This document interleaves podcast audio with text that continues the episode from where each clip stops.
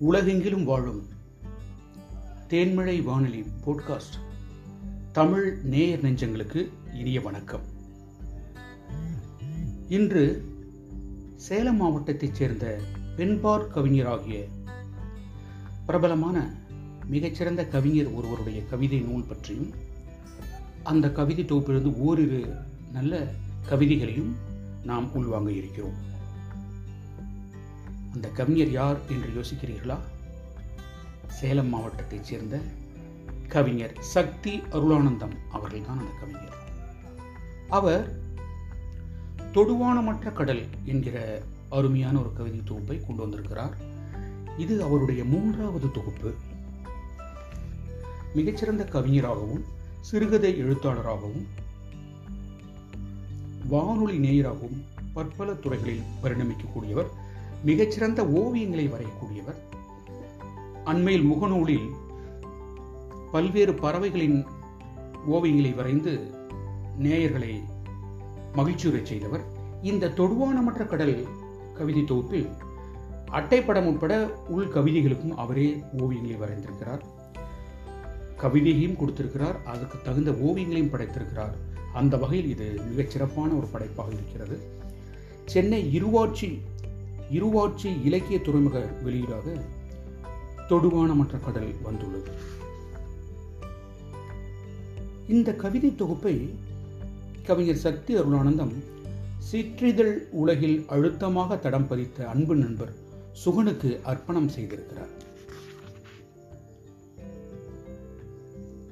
தன்னுடைய இந்த சிறுகதை தொகுப்பு குறித்து கவிஞர் சக்தி அருளானந்தம் அவர்கள் கூறும்போது புனைவின் புள்ளியில் இருந்து என்ற தலைப்பில் என்ன சொல்கிறார்?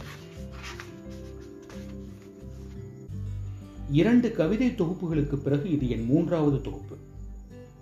பத்தாண்டுகள் நீண்ட இடைவெளிதான். சொல் முறையிலோ பாடுபொருள் தேர்விலோ சோதனை முயற்சிகள் ஏதுமின்றி முதல் இரண்டின் நீட்சியாகவே இதுவும் அமைகிறது. கால நீட்சி என்பது பெண்ணை பொறுத்தவரை சமூகம் அவள் மீது கொண்டிருக்கும் பார்வையை வைத்து அர்த்தமற்று போய்விடுகிறது. புராண கால சங்க கால சென்ற நூற்றாண்டு பெண்ணாக இருக்கலாம். இன்றைய கணினி கால பெண்ணும் அவளும் வேறல்ல. ஒரு செல் ஒரு செயல் சரேல் என்று அவ்வளவு நீண்ட பயணத்தை ஒன்றுமில்லாமல் செய்துவிடும்.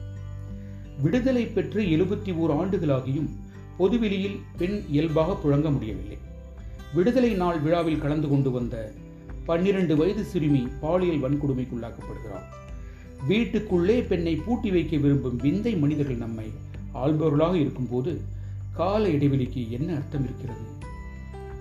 என்று கருத்து பகிர்கிறார் கவிஞர் சக்தி அருளானந்தம் தொடுவானமற்ற கடல் என்கிற ஒரு சிறிய கவிதை மிகுந்த ஈர்ப்பு பெறுகிறது. தொடுவானமற்ற கடல் தொட்டி மீன் தொலைக்காட்சியில் கடல் கண்டு சித்தரித்துக் கொள்கிறது தொடுவானமற்ற நீள் செவ்வக கடல் ஒன்றை. தொட்டி மீன் தொலைக்காட்சியில் கடல் கண்டு சித்தரித்துக் கொள்கிறது தொடுவானமற்ற நீள் செவ்வக கடல் ஒன்றை. கவிஞர் சக்தி அருளானந்தம் அவர்கள் இந்த தொகுப்பில் நிறைய கவிதைகளை படித்திருக்கிறார். ஓரிரு கவிதைகளை நாம் பார்க்கலாம். இப்போது போதி மரத்தில் தூக்கிலாடும் உடல்கள் போதி மரத்தில் தூக்கிலாடும் உடல்கள் என்கிற கவிதை. அந்த இரவில் சித்தார்த்தன் விழிகள் மூடியிருந்தாலும் விழித்துக் கொண்டுதான் இருந்தான்.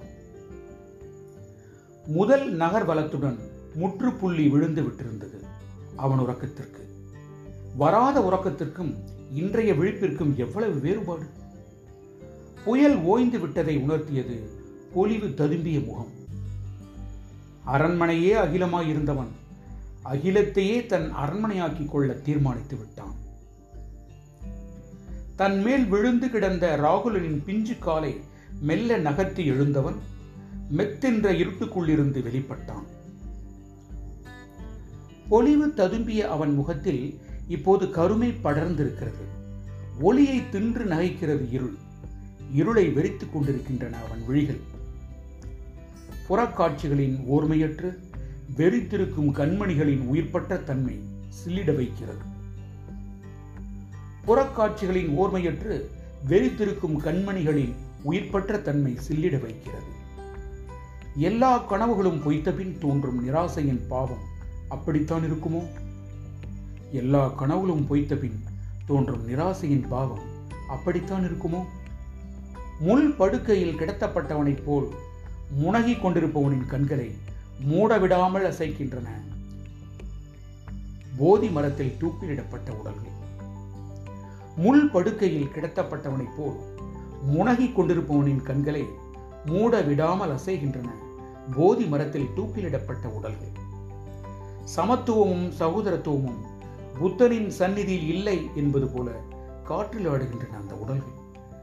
சமத்துவமும் சகோதரத்துவமும் புத்தனின் சந்நிதியில் இல்லை என்பது போல காற்றில் ஆடுகின்றன அந்த உடல்கள். புத்தம் சரணம் கச்சாமி சங்கம் சரணம் கச்சாமி தர்மம் சரணம் கச்சாமி. சரண கோஷங்களின் சத்தத்தில் செத்து கிடந்தது அவன் போதித்த அன்பு. சரண கோஷங்களின் சத்தத்தில் செத்து கிடந்தது அவன் போதித்த அன்பு. செத்து கிடந்த அன்பை வாரி எடுத்து நெஞ்சில் சுமந்தபடி விகாரைக்குள்ளிருந்து வெளியேறியவன் நீண்ட பெருமூச்சை வெளிப்படுத்தி மீண்டும் நடக்கத் தொடங்கினான் அன்பை உறுப்பிக்க செத்து கிடந்த அன்பை வாரி எடுத்து நெஞ்சில் சுமந்தபடி விகாரைக்குள்ளிருந்து வெளியேறியவன் நீண்ட பெருமூச்சை வெளிப்படுத்தி மீண்டும் நடக்கத் தொடங்கினான் அன்பை உறுப்பிக்க சரண கோஷம் மெல்ல மெல்ல தேய்ந்து கொண்டிருந்தது. போதி மரத்தில் தூக்கிலாடும் உடல்கள். கவிஞர் சக்தி அருளானந்தம். இதுபோல எண்ணற்ற சிறந்த கவிதைகள் இந்த படைப்பில் இடம்பெற்றிருக்கின்றன. ஓவியங்களோடு காவியங்களாய் அந்த கவிதைகளை வாசிக்கிற போது கிடைக்கிற தமிழின்பம் ஈடு இணை இல்லாதது. வெட்டி பொழுது என்ற ஒரு சிறுகவிதை. யாருமற்று தனிமையில் இருக்கும் முதியவள்? முதுகு வலைய முழங்கால் நீட்டி எதிராளிக்கும் தனக்குமாய் பகடையுருட்டி காய் நகர்த்தி வெட்டி தீர்க்கிறாள் மூர்க்கமாய் பொழுதை. வெட்டி பொழுது. யாருமற்று தனிமையில் இருக்கும் முதியவள்? முதுகு வலைய முழங்கால் நீட்டி எதிராளிக்கும் தனக்குமாய் பகடையுருட்டி காய் நகர்த்தி வெட்டி தீர்க்கிறாள் மூர்க்கமாய் பொழுதை. இப்படி தமிழுக்கு மிகச்சிறந்த படைப்பை கொடுத்திருக்கக்கூடிய சேலம் பெண்பார் கவிஞர் சக்தி அருளானந்தம் அவர்கள் வாழ்த்துக்குரியவர் பாராட்டுக்குரியவர் போற்றுதலுக்குரியவர் கவிஞர் சக்தி அருளானந்தம் அவர்களை வாழ்த்த நீங்களும் செல்பேசி தொடர்பு கொண்டு வாழ்த்தலாமே. அவரது செல்பேசி எண் ஒன்பது ஆறு ஏழு ஏழு நான்கு இரண்டு ஒன்பது மூன்று ஏழு இரண்டு. மீண்டும் சொல்கிறேன். கவிஞர் சக்தி அருளானந்தம் ஒன்பது ஆறு ஏழு ஏழு நான்கு இரண்டு ஒன்பது மூன்று ஏழு இரண்டு. கவிதைகளையும் கவிதை நூலான தொடுவானமற்ற கடல் என்ற இந்த கவிதை நூலை குறித்த குறிப்பை ரசித்தீர்களா? இந்த குறிப்பை குறித்து ஏதோ ஒரு சொல் ஏதோ ஒரு காட்சி என்னை கண்ணில் விழுந்த தூசியாய் உறுத்துகிறது. உறுத்தலை தொடர்ந்து மனம் அதை கவிதையாக்க முயற்சி செய்கிறது.